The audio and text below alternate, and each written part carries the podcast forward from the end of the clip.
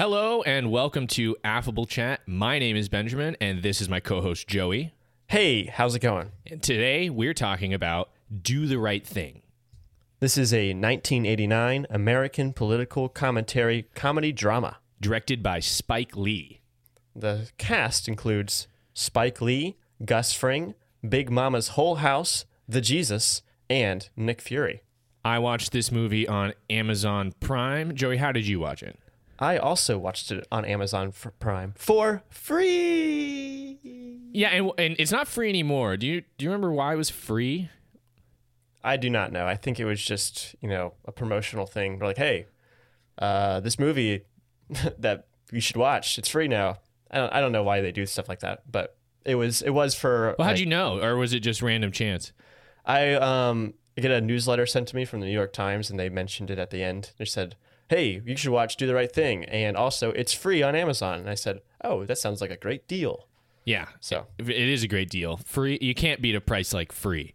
Um, in fact, that's the price that we set our podcast at, which makes True. it a great. It's a great price. People always love that when they listen. we Um, are internally consistent. but but they um yeah it's, i think it's a very good time to recommend and make a movie like this free um, because it's very appropriate for this moment uh, that our country's going through But it's not free anymore, so you missed your chance. that's right well the moment's over too right i'm sure a lot of corporate solved america would love for us to go back to normal anyways joey why don't you give us the synopsis for do the right thing It's hot. As temperatures rise, so do tempers in this small, interconnected, and interracial block in Brooklyn. that's do the right thing let's get it started with our pros and our cons joey what did you like about do the right thing This movie is a powerful story told simply. It's got great characters, a wonderful dynamic between each of them. The story is very well contained, and on the surface at least, its stakes are really small. Uh, but the implications are clear, and the metaphors make it a story that all can see no matter where they go in the world. And the writing is dynamic and feels so real, and it's told really creatively and utilizes the medium really, really well. What about you? Yeah, I agree. The the characters are really distinctive. Um, the the message is righteous without being too preachy.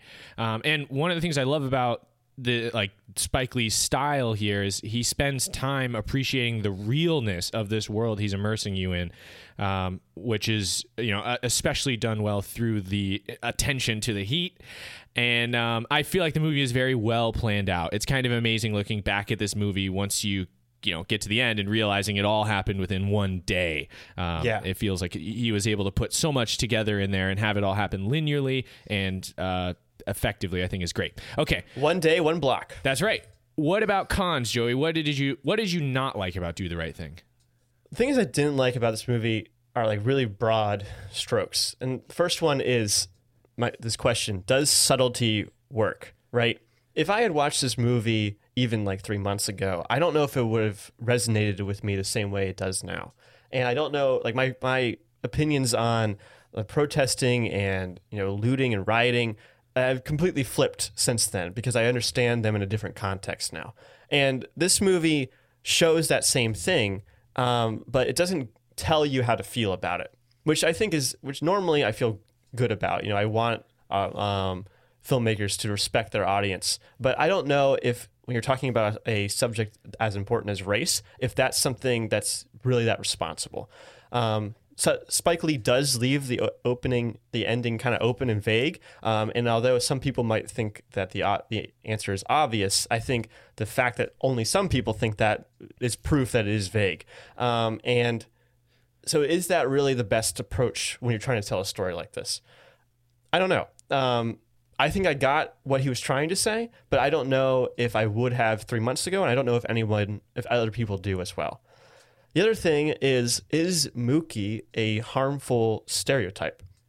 So you see him, uh, like Mookie's character, he's, he's complex like the most, like the most of the other characters, um, but he's lazy. Uh, he, like he actually is lazy. He takes forever to deliver pizzas, even if they're like right next door to him, and like um, he's kind of an absent father, right? His um, baby mama won't like doesn't get any support from him. You know, hardly ever sees him. Hardly ever sees his child and everything. He seems like he doesn't really want to be there, you know, to to help out with that, even though it's his responsibility. You know, that's a stereotype that's often attributed to the black community. Uh, you know, completely unfairly, as all stereotypes are. But M- Mookie embodies that in a real way. So I think what this does is kind of taints his um, actions at the end of the movie. You know, when you're asking yourself, did Mookie do the right thing? Is uh, his actions before are his actions before that consistent with someone who does the right thing? You know what I mean? I thought, yeah, So- I thought it was an interesting. I, I couldn't really connect the dots. It was like, why are we pointing out that he's such a bad father? If and, you know, and, and it's not even that he's like like in, uh, bad to his kid or mean to him or anything like that. It's like he just doesn't want to even be present. Um, which again, I was like, okay, but why? Yeah. Yeah, yeah. So I don't know what the purpose of this was. I think f- making the character that you play as a director, you know, Spike Lee is plays Mookie, um, making him non-sympathetic or have flaws is a obviously a great choice. I love it when directors put themselves or demean themselves a little bit in the role that they're in. Um, but I still don't know if that's really the most effective way to, to approach this. Um, I don't know, but maybe the maybe the lesson is even someone who isn't um, you know doesn't have all of these things in order, you know, isn't a perfect person, can still do the right thing. Maybe that's the lesson we're supposed to take away. I don't know. I do like how he makes the characters in this all people. You know, nobody's perfect. Everyone has their flaws. Yeah. So, um, well, my biggest uh, con about Do the Right Thing was in a movie where you have such complex characters, it's unfortunate that the female characters pretty much uniformly don't have any agency. Uh, it would have been nice to see some of them a little bit more fleshed out and used, you know, as more of people than more of just like, you know, a sexual object in one moment or, you know, just a stand in to represent motherhood. So I feel like I say that about so many movies, but I, it still feels like po- it's worth pointing out. it's still true. That's why it's worth Yeah. pointing out. it happens a lot. Yep. Very common. Okay, well, that wraps up the pros and the cons. Let's move on to our overall section. Joey, take it away. Okay. Um, I really like this movie. I know I've mentioned this before, but film to me is being utilized as a tool best when it seeks to show something we cannot otherwise conceive. Film that explores a central idea or theme like completely is one that buries itself into your self-conscious, subconscious, and changes your perspective. Sometimes that is something super abstract, like what if time doesn't work the way you think, or you know, what if superheroes were around to save us from the, from you know the evils that are coming from space or something. But these are mere distractions. Do the right thing is focused, simple, and ends with a burning question. All things that I believe great cinema should always do, but it is undeniably real as well is in some ways more real than the very real stories you hear in the news. I think it's a perfect example of the power that fiction holds as a concept um, and its importance in our world. So I want to talk briefly about some of the technical aspects of this movie. It's shot really well, um, it's very competently. There are all sorts of unique and interesting angles and perspectives. There's lots of kind of breaking the fourth wall that Spike Lee does very strategically. That still feels very much part of the movie. You never really feel like you're outside of it. You really do feel like you're in the neighborhood. Yet it takes place in a very real place, um, and it has very very real characters. Yeah. No, I, I totally agree. Like, it's one of the most striking things about this movie to me is that, like, a lot of movies are set on immersing you in a fictional setting and doing this world building, but Spike Lee sets out to immerse you in the real world. Like, the movie takes so, like, throughout, uh, not just like in the beginning to get you into it. Throughout, the movie consistently takes time to appreciate the mundane and insignificant to help fully ground you uh, in the reality of this movie. Yeah, and it's all character driven too.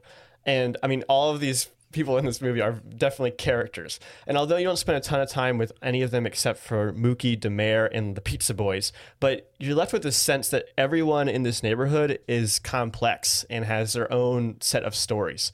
Um, nobody's left one dimensional or just a stereotype uh, or like a monolith.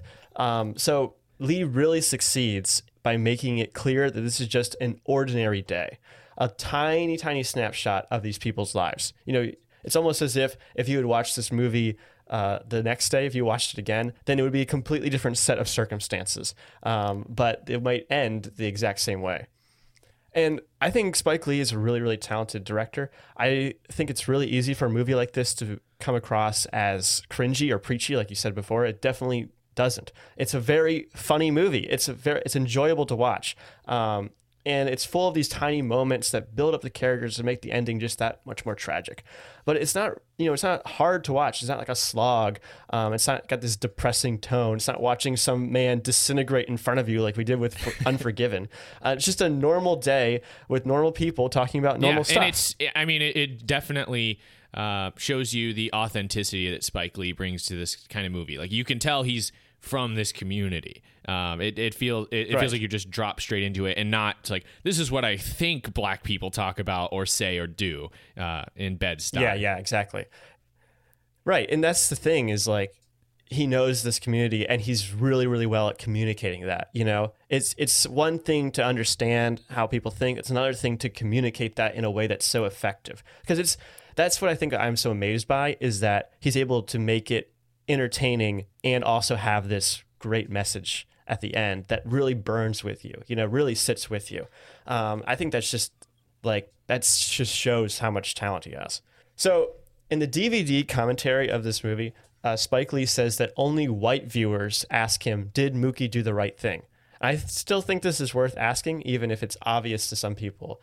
Um, one of the wrinkles I see with this is uh, some people say that Mookie saved Sal's life. So what do you what do you yeah think? of that? initially i didn't make the connection between like throwing the trash can through the window and saving sal's life um, to me it, it, it kind of just continued to escalate and mookie was a part of that but when you frame it like that then i think yeah it, you, you are doing the right thing if your express intent was to redirect anger that was initially pointed directly at sal and his you know his human his mortal life versus Sure. pointing it at property. And obviously, I think that property destruction is a, you know, it's less of an evil than straight up murder.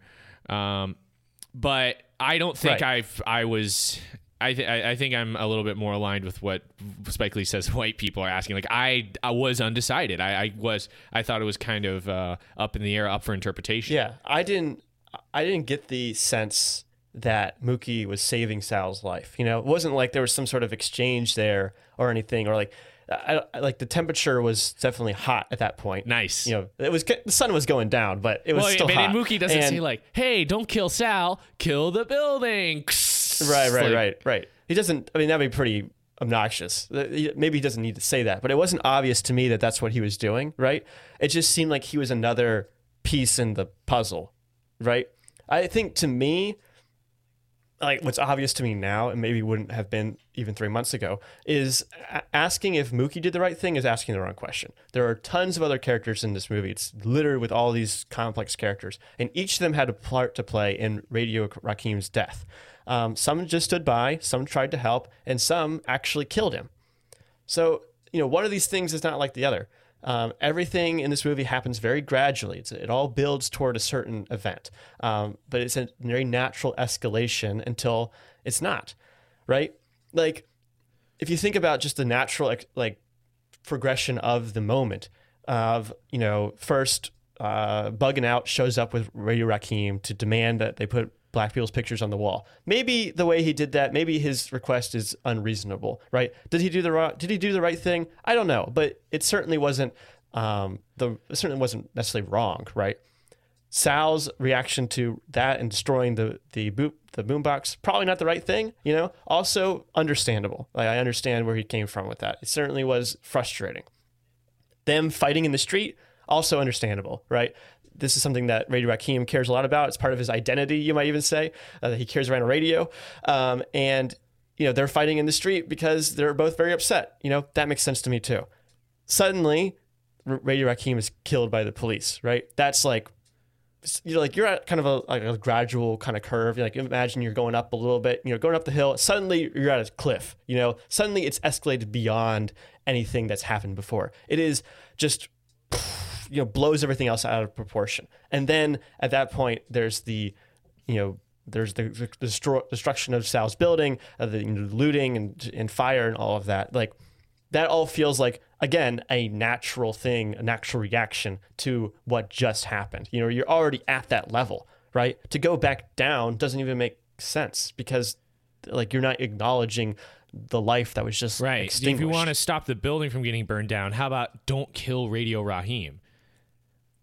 Right. I, and and while we're talking about him, So- I feel like we have to explicitly say it. Like it is depressing enough that like police officers will kill an unarmed black man in this country, and it's been something that's been going on for a long time. But to have it be exactly the same, to have Eric Garner and even more recently George Floyd die from the same way, from an officer choking them out it's again it's it's horrible enough that they're already being murdered but the fact that it's this similar and it has gone on for this long totally being in this public's consciousness but also completely unchanged um you know is is ex- it's so deeply disturbing and adds even more urgency to this moment where we're saying if we can get, if we're moving the needle now we need to make sure that we keep it moving and actually get some change going. Because it the status quo is strong. Well, it's just it's just proof that things perpetuate, right? That if you don't do anything, then it just keeps happening. Um, yeah. So the well, after Eric Garner died in 2014, Spike Lee actually cut together the video footage of of him dying with Radio Raheem and um and like for CNN so they could play it and show like the similarities between the two because it was very similar. Like it was a chokehold. Um, it's just like it's nuts. It's so, it's like, oh, I predicted this, by the way, and like this awful, terrible tragedy. Like, you know, uh, yeah. By the way, I saw this coming from a mile away. But also, like this, this, mo- this, uh, this event, Ra- Radio Raheem's death, is modeled after, uh, I think, it's somebody named Michael Stewart who was killed by the police in a very similar way um, before this movie came out. So this was based on something else that Spike Lee was familiar with. Also, in a uh, interview that I I watched with him, which he did just a few days ago, actually, um, which is like around the 31st anniversary of this movie's release. Um, one of the, the interviewer asked him how he feels about making a movie that's timeless, and Spike Lee says, "Well, it's a real indictment of America, isn't it?" Yeah, it, it's um, it does it definitely does feel timeless. It's um, again th- that was probably the most shocking part of this whole movie was to see that exact same action being taken as to something that's still causing a movement now. Um, Yeah, exactly. There, it really it is kind of amazing. I mean, not just that, but the whole the whole movie does feel timeless, right? It does feel like it's set at any at any point. The like the the clothes they're wearing, um, like the stuff they're talking about, all that stuff is still very relevant. Um, it's really not that it's not really not that been lo- been that long, but you know, also nothing has changed. right. So, do you think Sal should have put a picture of someone black on his Hall of Fame? Does boycotting Sal's make sense in this situation?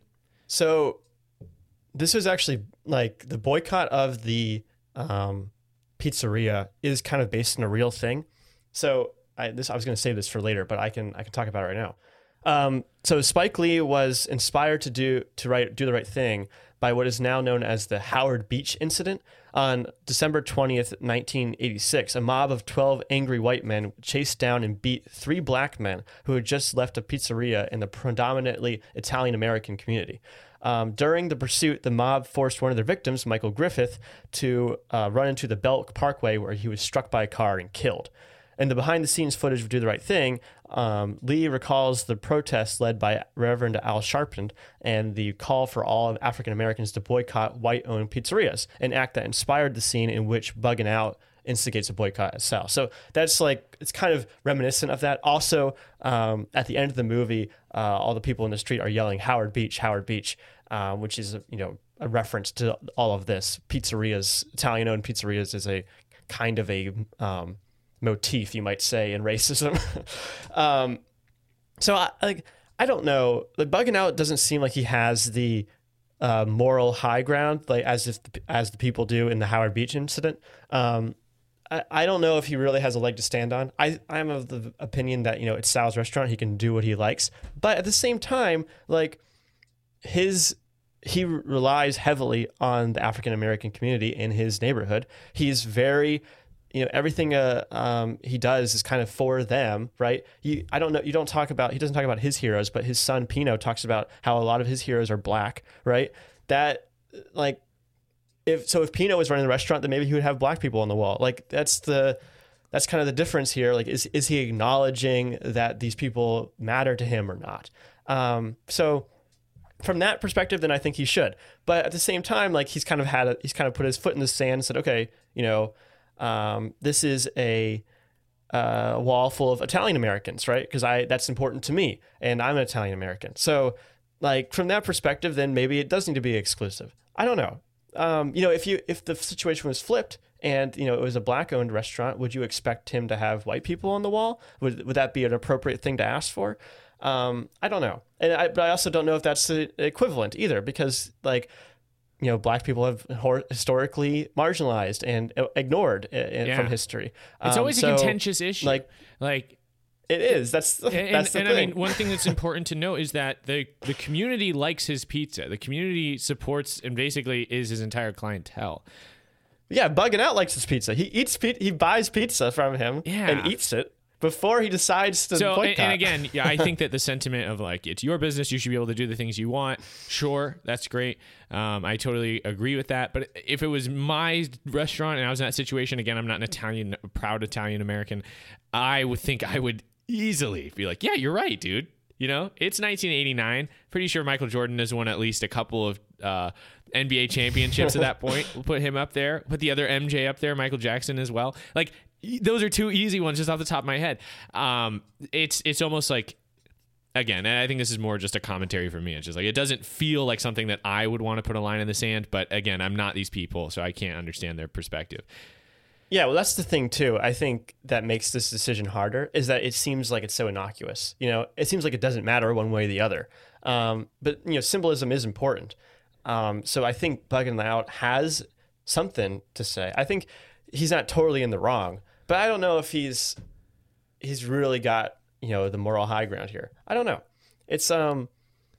I think it's worth the conversation is worth having. I, I don't think the way he approached it w- was effective at all. You know, if he had been, uh, you know, a little more considerate of of Sal, then maybe Sal would have, you know, budged a little bit. But because of the way he talked to him, um, he- Sal was unlikely to move. Um, you know, maybe that anger is warranted, um, but it's hardly ever does you know shouting at someone change their mind. Right.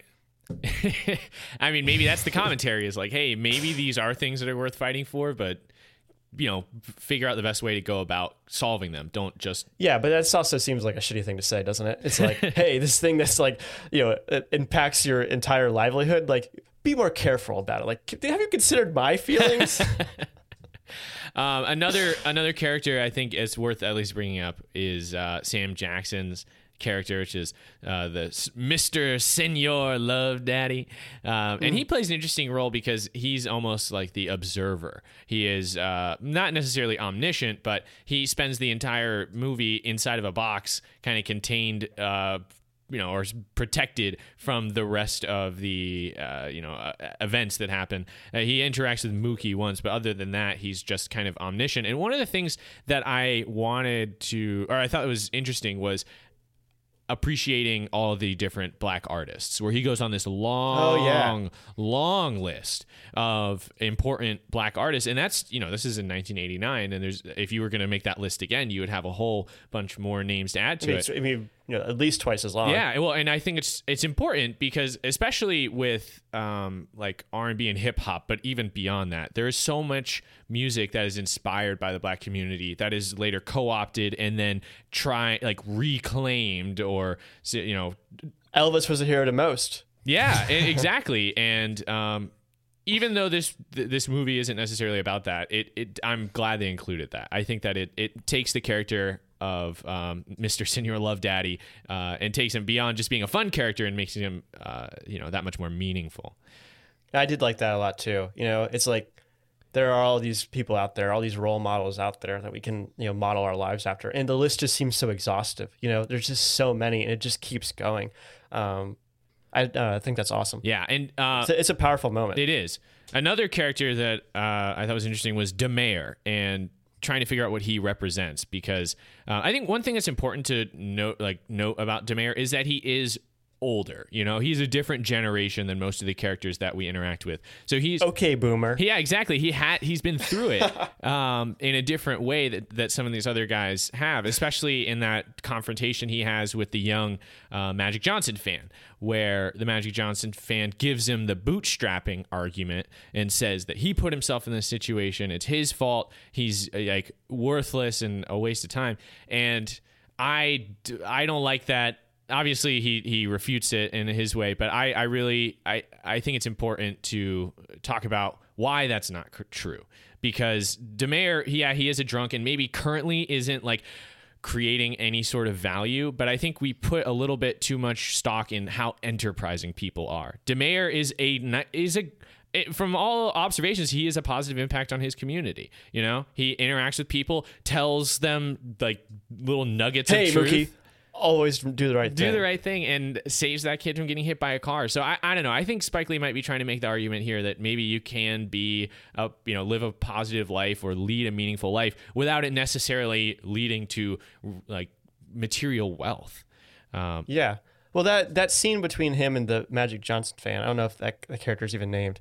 Um, he, um, like uh, to me, that was like a that that conversation was based in fear. Right? I, like I see a little bit of myself in in Da Mayor, and therefore, like I need to refute that and show how like I can. I'm not going to end up like him. You know, I don't think if you didn't see some sort of truth to that, or like that you were, if you weren't afraid of that, then you wouldn't say anything. Um, so I, I, I saw that as like kind of a, a voice of his own insecurity in that moment, um, and his own fear of how he could end up, just like Da Mayor does on this on the stoop.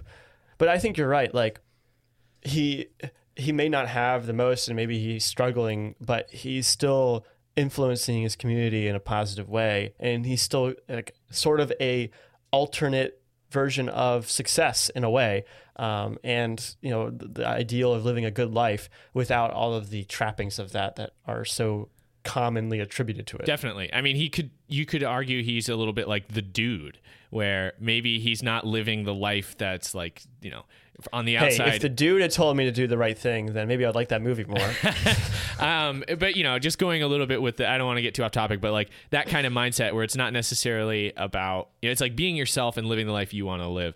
Um, I like Da Mayor, and um, so that's uh, you know, going on this list of amazing characters. I think we have to bring up the old heads who are always uh, talking shit together. The guys who Sweet Dick Willie is one of them, and then the other two guys. i love that name how did you get that name sweet dick willie and um I mean, they, they talk about hilarious stuff. Like they like I could beat up Mike Tyson, uh, denying climate science. How are you gonna like afford to buy a boat? Arguing over what temperatures are appropriate for intercourse. Spoiler alert: it's all of them.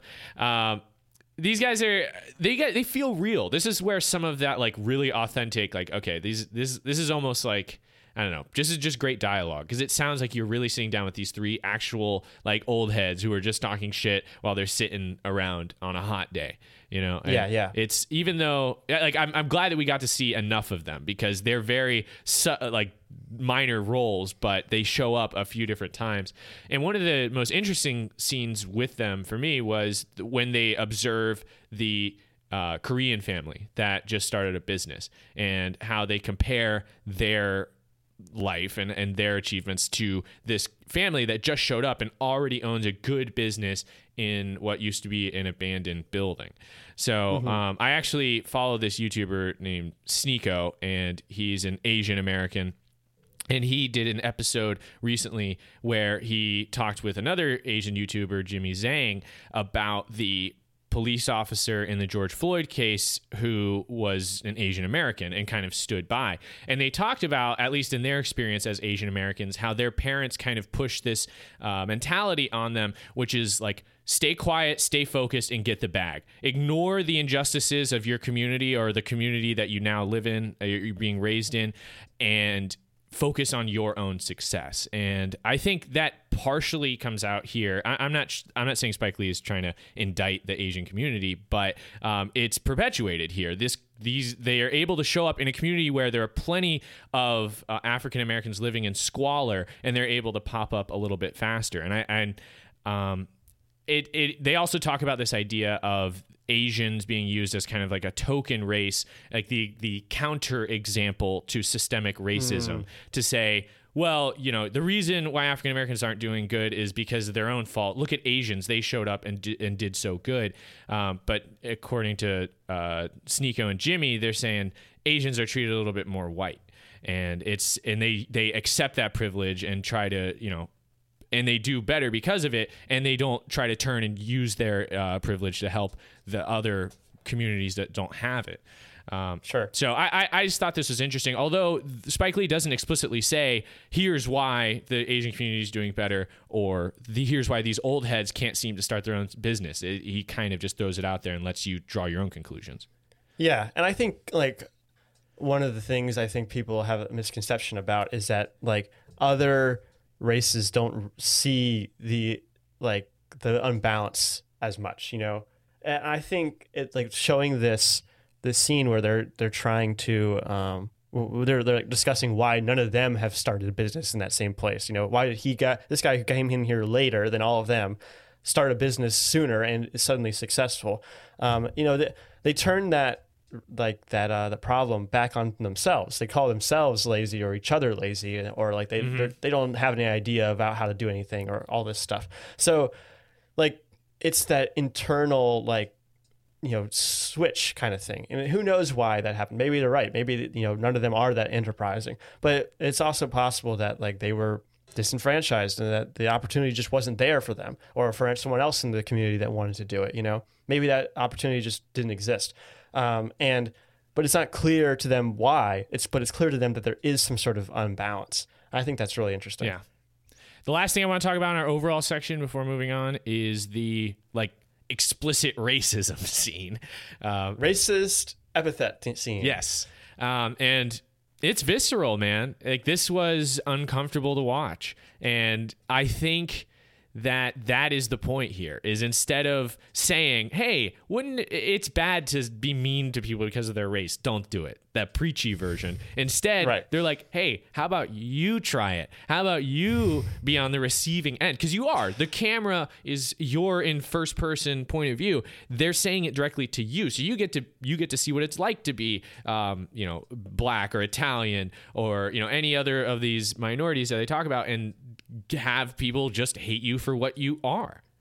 Yeah, this happens like at the hottest part of the day, right? It's like almost right in the middle. Um, and uh, I, in that interview that I mentioned earlier, that Spike Lee was talking about this scene. He said that a lot of the actors were um, uncomfortable doing it, um, and I mean that makes sense. They were seeing a lot of like they weren't seeing a lot of like necessarily slurs as much as they were just kind of creatively describing other races.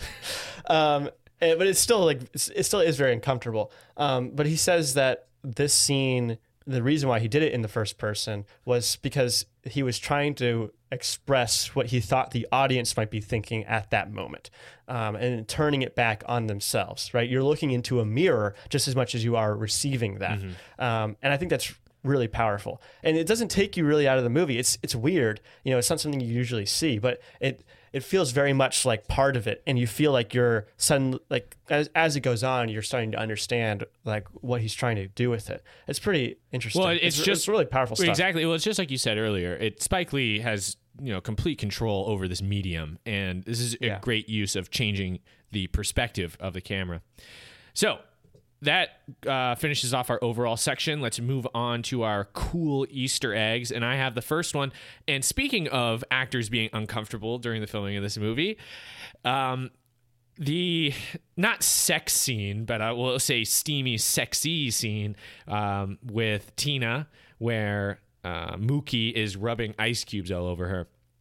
Rosie Perez said the reason why her face is not in the in the shot with her boobs in it is because she felt really uncomfortable at this scene and she was actually crying during that shot, which made me totally want to throw that scene out. Not only because eh, like I don't know, the, you can argue like art is suffering or whatever, but I don't think this scene was that necessary. You know, It definitely isn't. It, it's it just seemed like Spike Lee wanted to put some boobs on screen, and it, you know I don't know if uh, Rosie Perez knew about this scene before she signed on, but could have done without it. I think. Definitely. This was her first movie. She had done TV shows and stuff, but this was her first movie. Um, and her career like launched after this too. um, p- probably partially because of this movie, at least. And but yeah, it definitely is kind of abusive to for him to force her to do this when it really doesn't like drive the narrative very much, you know. Um, so it's uh it is uncomfortable. It's uncomfortable. It's uncomfortable to watch, and it's also uncomfortable yeah. knowing the context. Yeah, I mean, I was gonna watch this after seeing this movie. I was like, "Oh man, this is a great movie." And I went and visited my folks. I finally broke quarantine, and I said, "Have you guys seen Do the Right Thing?" And they're like, "No, do you want to watch it this weekend?" And I was like, "Yeah," and then stopped halfway through. I was like, "Ah." I don't know if I want to. I you guys can watch it on your own. like boobs, like in your eyes. yeah, eyes. exactly. you know? Yeah, my m- both my pupils were replaced by nipples, and then I was like, okay, you guys can watch it on your own. Um, you know, and and again, maybe uh, there was there's a lot going on. Watching a movie was not my main priority that weekend, but I may, I was hesitant because of this scene, which again I feel like is totally unnecessary. All right, I got um I got some more uh, Easter eggs. Well, uh, we'll start with my favorite one. Maybe I should have said that. Okay, So, um, outside of Sal's um, uh, pizzeria, there's this uh, graffiti that says "Tawana told the truth," um, and I looked up what this is from. Uh, this is a reference to a 1987 incident with a woman named Tawana Bra- uh, Brawley, um, who accused four white men, including police officers and a prosecuting attorney, of raping her, leaving her in a trash bag with racial slurs written all over her. She was only 15, um, and on and the bag was also full of feces.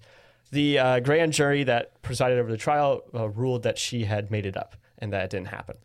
Um, I didn't read through all the controversy that went through this. It was it's a very complicated case. Uh, Reverend Al Sharpton, who I re- referenced before, actually like was on the prosecuting side, like helping Tawana. Um, but it's still a source of tension about you know whether she was telling the truth or not. Um, knowing the uh, history of this um, country and the history of police and their accountability, uh, it does not seem unlikely that she was uh, that this actually happened. So it's a uh, it's a crazy thing. It only happened two years before this movie came out, um, and so very much in people's minds about the the role of the police in uh, black communities. yeah, it's that's extremely upsetting. Like it, it's almost like a Mad Libs of like awful things that you could do to somebody. Um, but that's a terrible way to say. It. I mean, it is like who puts it? Where'd they get the feces? Like, uh, like it's just They ruled it wasn't it wasn't human. I think they found out it wasn't human. still like it- it's such so cruel, so and unusual. But uh, um, you know, I guess it is powerful to put something like that in this movie. You know, to to Yeah, well, it shows the divide, right? So, like she said, they're saying Tawana told the truth. So somebody clearly believed that she was telling Yeah. the truth, where you know the the majority or whoever said that she Well, had it. and so. the way, like you said, especially recently, it doesn't seem like the cops are always, you know, held accountable. So, which, you know, again, it, Yes. Again, I don't know much about it. Um, I got another. I got another one. These are from Wikipedia. Uh, the scene where Buggin' Out confronts the white Celtics fan about scuffing his Air Jordans is parodied in the music video for the 2008 Nelly song "Step to My J's." Um, so that's kind of cool, right? A new reference yeah. more recently. And the the Celtics fan, like, it's interesting that all the characters, like, it, there's definitely intention put into the jerseys that these characters are wearing. Um, and of course, he's wearing a Larry Bird jersey, which is a prominent white NBA player. Yeah, yeah, yeah. No, I, lo- I do love that scene. I love how they confront him and everything. It's pretty good.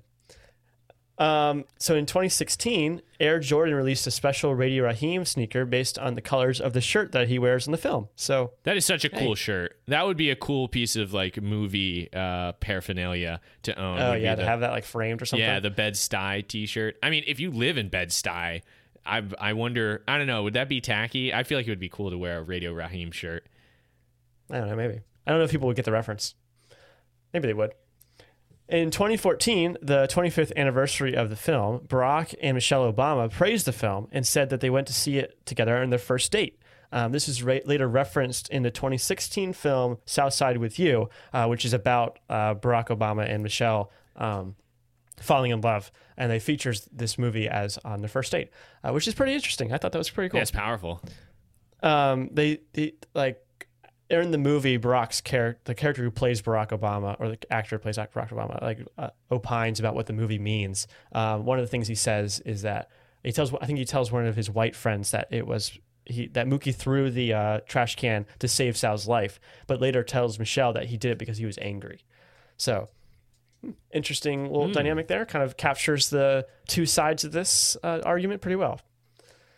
Um, Mookie makes another appearance in a 2012 film, uh, Red Hook Summer, where he is shown delivering pizzas. According to Lee, Sal took the insurance money from his burned down pizzeria, reopened the restaurant in Red Hook, and then he rehired Mookie, Mookie agreeing to put black celebrities on the Wall of Fame. So Happy hey, ending. It all turned out and it good turns in the and end. Mookie says, "You know what? After I finish delivering this pizza, I'm gonna go hang out with my son, uh, right, and do the right, and, thing. and my wife, who I married and now always spend a lot of time Yes, with. made an honest And I woman also- out of, and she doesn't have to and work she doesn't the streets. yeah, and I don't film her while I touch her boobs anymore."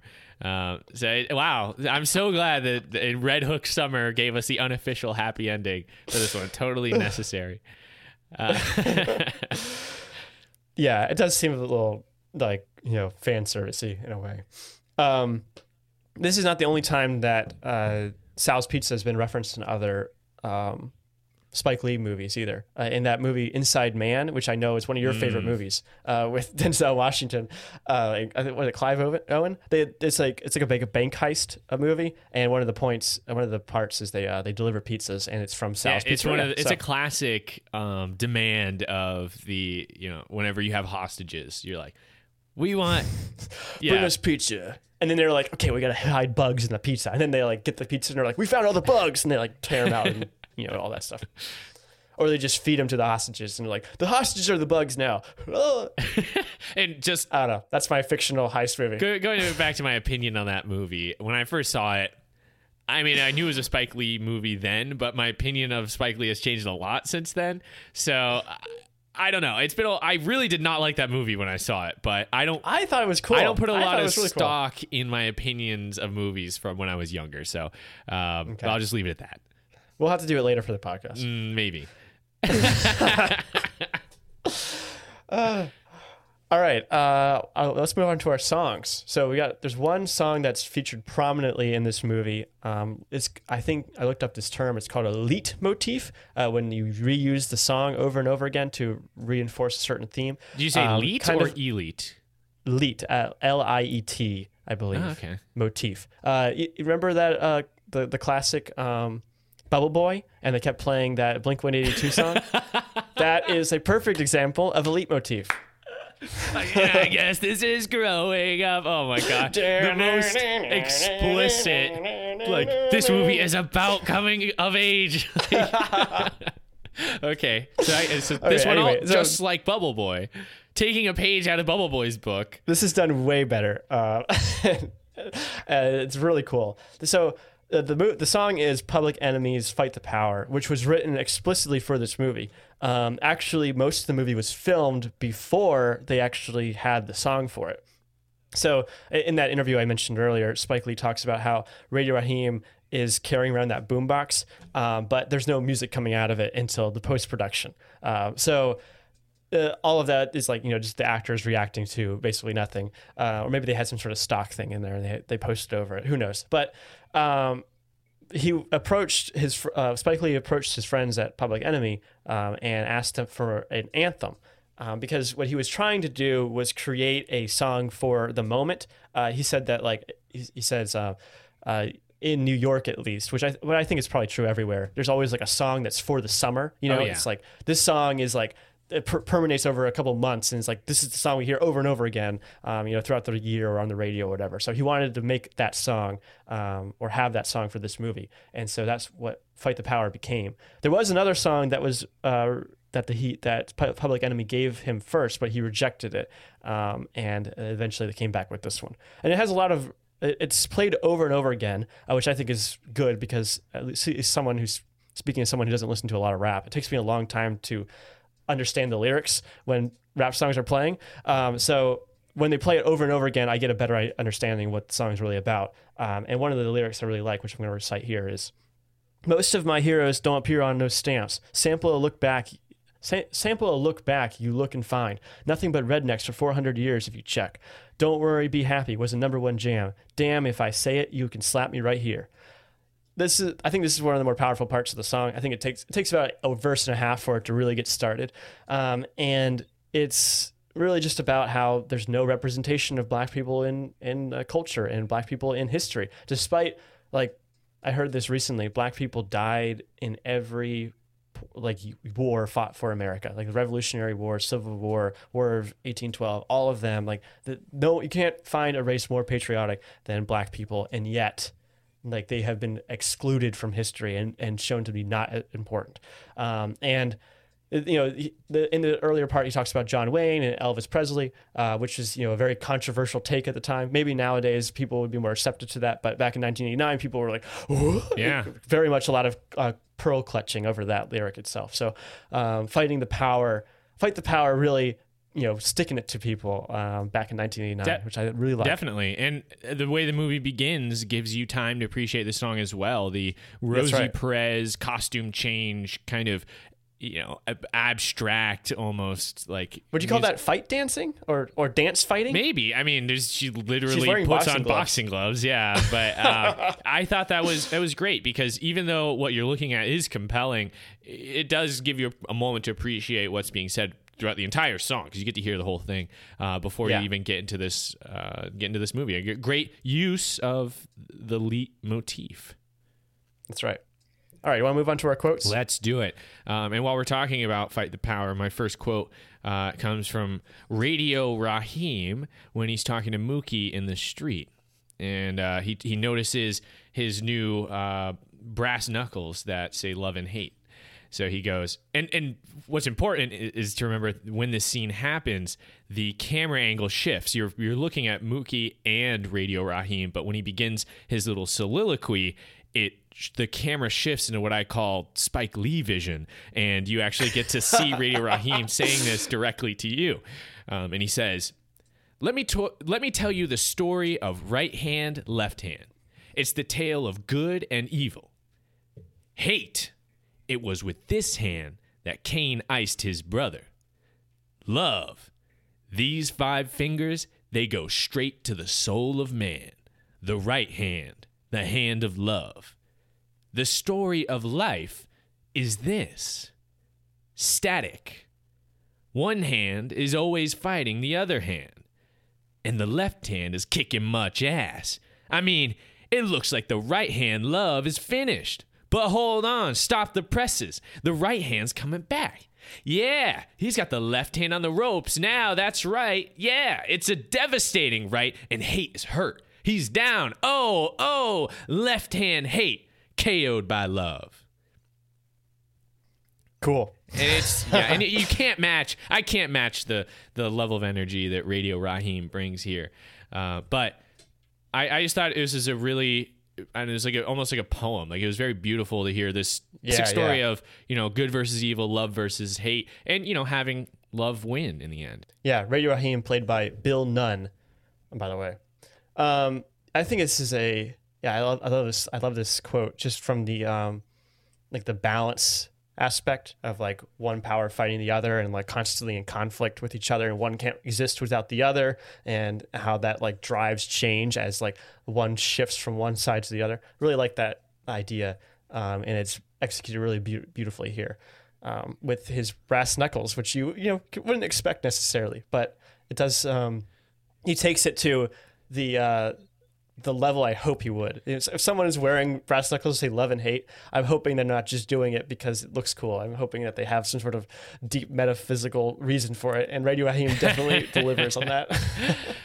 um, so my other quote that I have is not nearly as meaningful, but I, I wanted to bring it up because I want to, you know, show some more praise for the old heads who are some of my favorite characters. The uh, when Bug Out is asking everybody on the street to join his boycott of Sal's Famous. I'm boycotting Sal's Famous, which I love the way he says that too.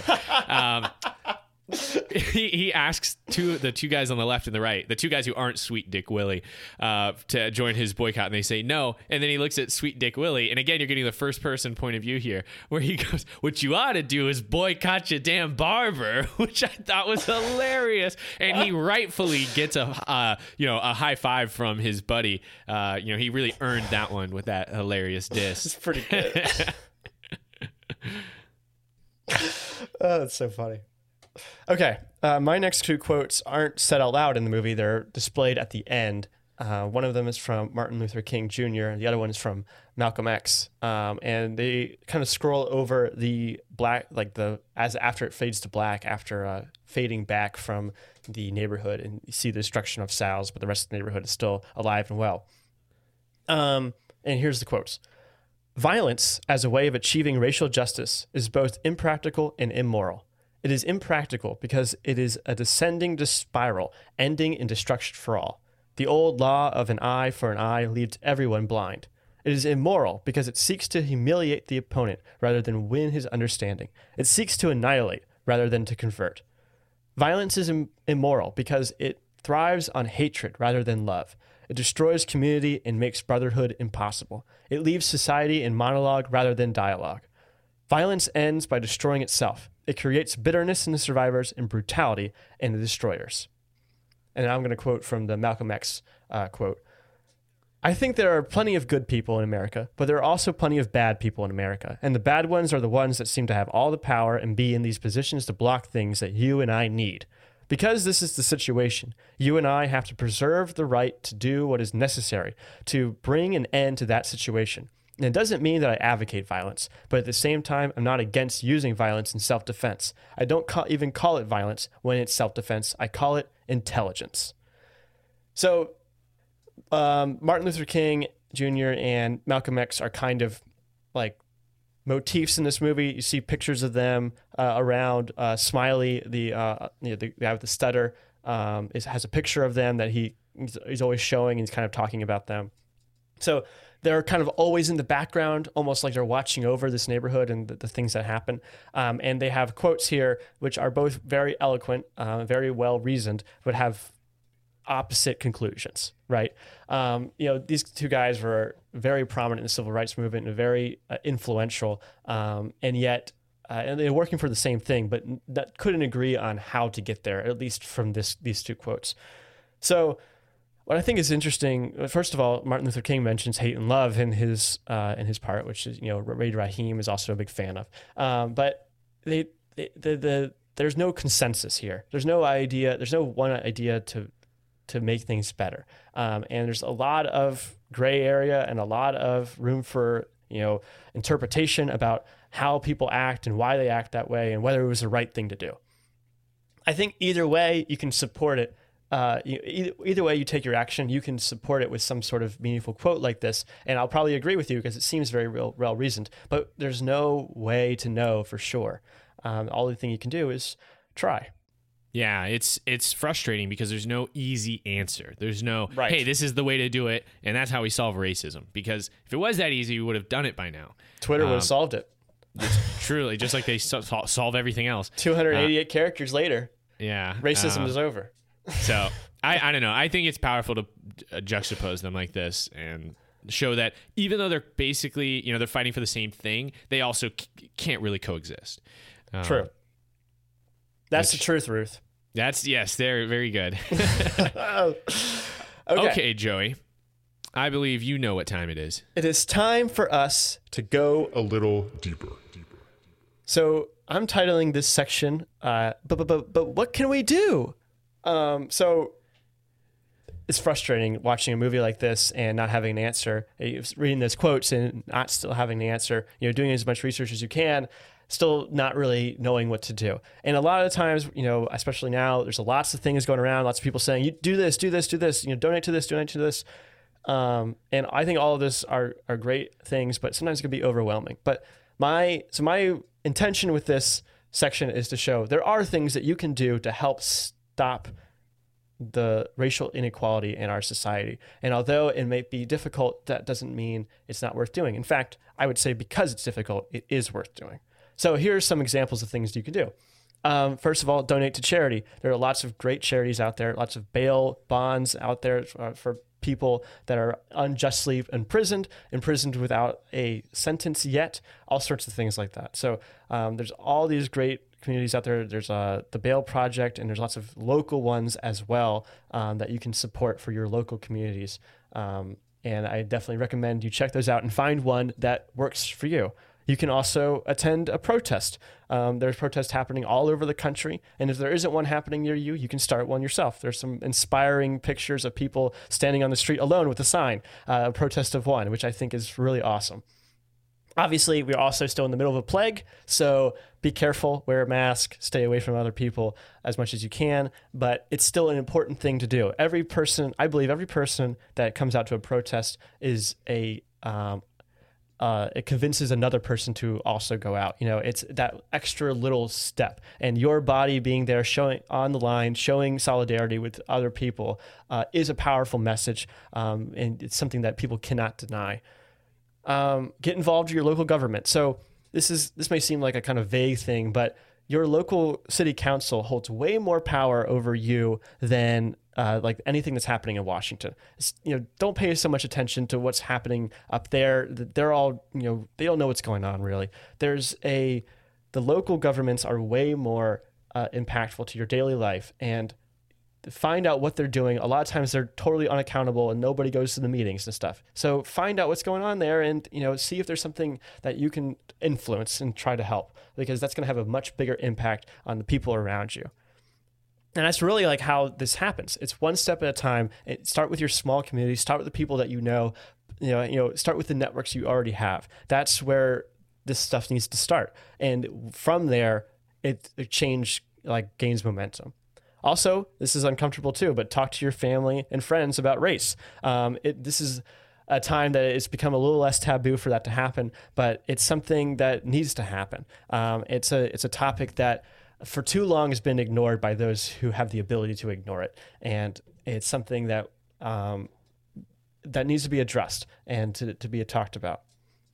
Uh, I got this great uh, link here. It's um, become an ally by changing your perspective and behavior.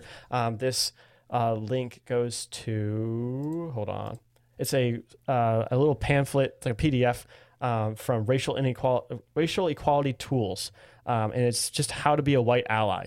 There's a bunch of really great stuff on here. Some of the things is a list of what people of color want from white allies, and some of the examples are make mistakes, uh, don't ask me to speak for my people, uh, your body on the line, teach your children about racism, understanding, don't take it personally, you know, all that stuff. So it, there's a lot of great stuff. It's only two and a half pages. I definitely recommend you check it out. It's very easy read and it's it's powerful stuff.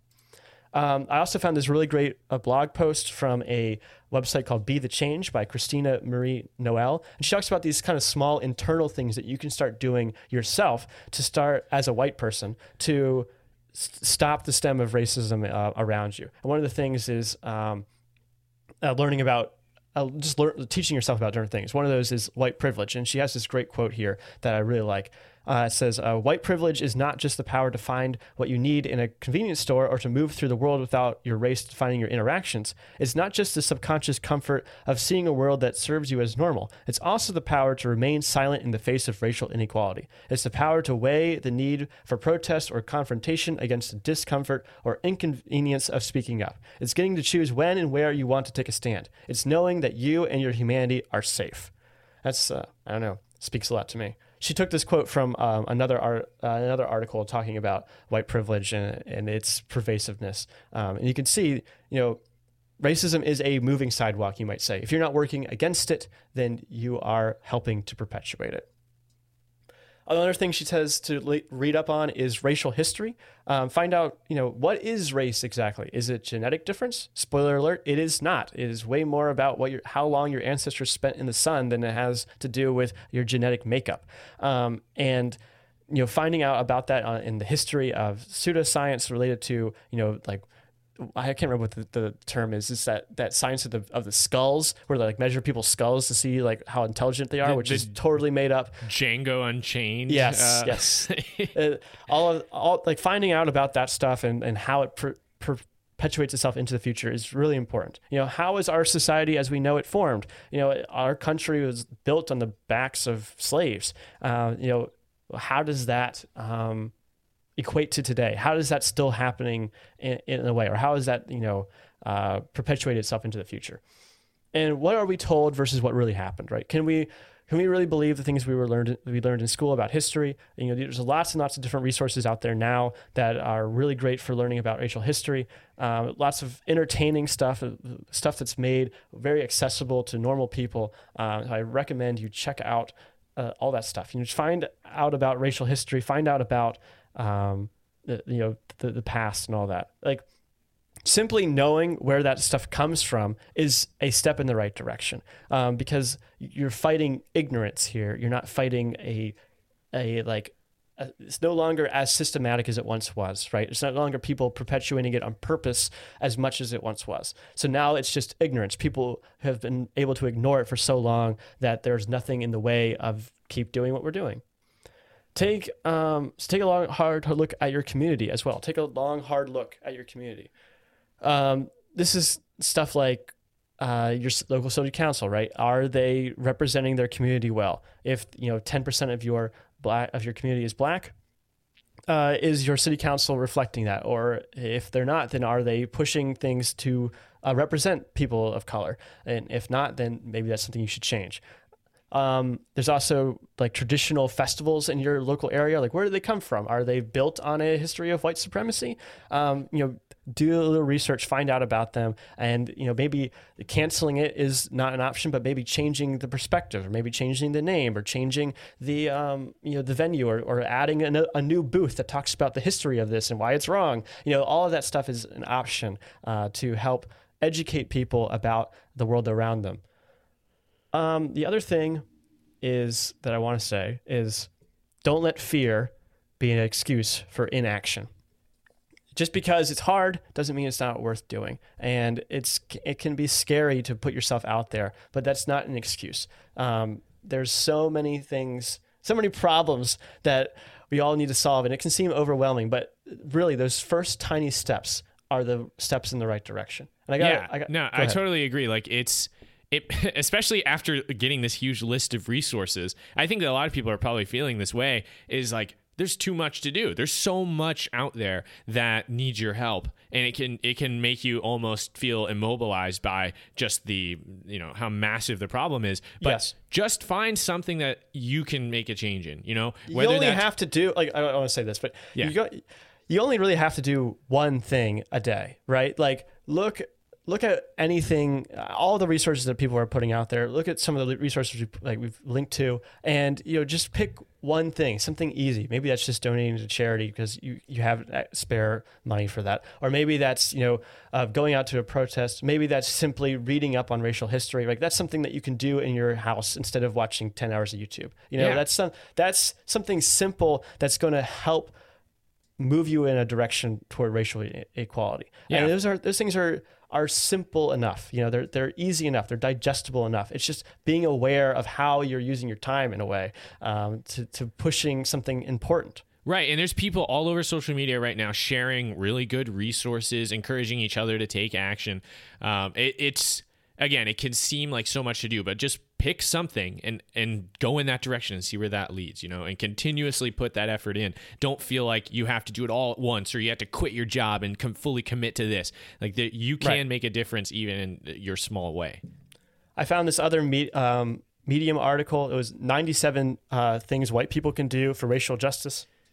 They got a couple of good ones here. Uh, one of them is uh, Ibram X. Kendi says we need to move beyond saying racist and not racist. Instead, some white people are practicing anti racism by one, divesting themselves of white fragility and defensiveness and choosing to continue to learn and listen to black folks, and two, dismantling white supremacy in the institutions around them. White supremacy is not just targeted murder of black people by police, white supremacy pervades, pervades every situation. Uh, in places of work, in schools, levels of government, banks, places of worship, etc. It is, a, is our work to dismantle white supremacy in all of these situ- institutions, not just the police. Those who are not practicing anti racism are perpetuating white supremacy, and we cannot do the external work without doing the internal work. And that's pretty powerful. There's also a uh, quote from a guy on Twitter, uh, user at it's Jack um, on BBZ we will uh, continue to mess up racism. So continue to be teachable, open to correction for POC, people of color, um, and uh, v- vigilantly monitor yourself uh, for defensiveness and white fragility. You never arrive as an ally. You must continually practice allyship. I like this a lot too. You know, it's it's kind of a direction, not necessarily a destination. Yeah, no, I agree. And also, yeah, be encouraging of the people around you who need, you know, have who still have a ways to go. You know, uh, Right. that, that's one of the things that is a little bit alarming is when this movement started to pick up momentum. There were some people who were like, "I see you not participating, and that makes you a racist bigot." And it's like, well. That's not the point to put those people down. The point is to convince them to join your side, and by putting up a wall and saying you have failed and you're done for, you're you're a pariah now, is not productive. You know, Yeah, shaming people hardly ever motivates them to do things. Right. Which again, I'm not saying that that's like a popular sentiment, but you know, resist that urge when you see someone who is so very obviously wrong. You know, the point here isn't to like squash them necessarily. It's to help them to see what the you know the errors in their opinion and to have them join your side.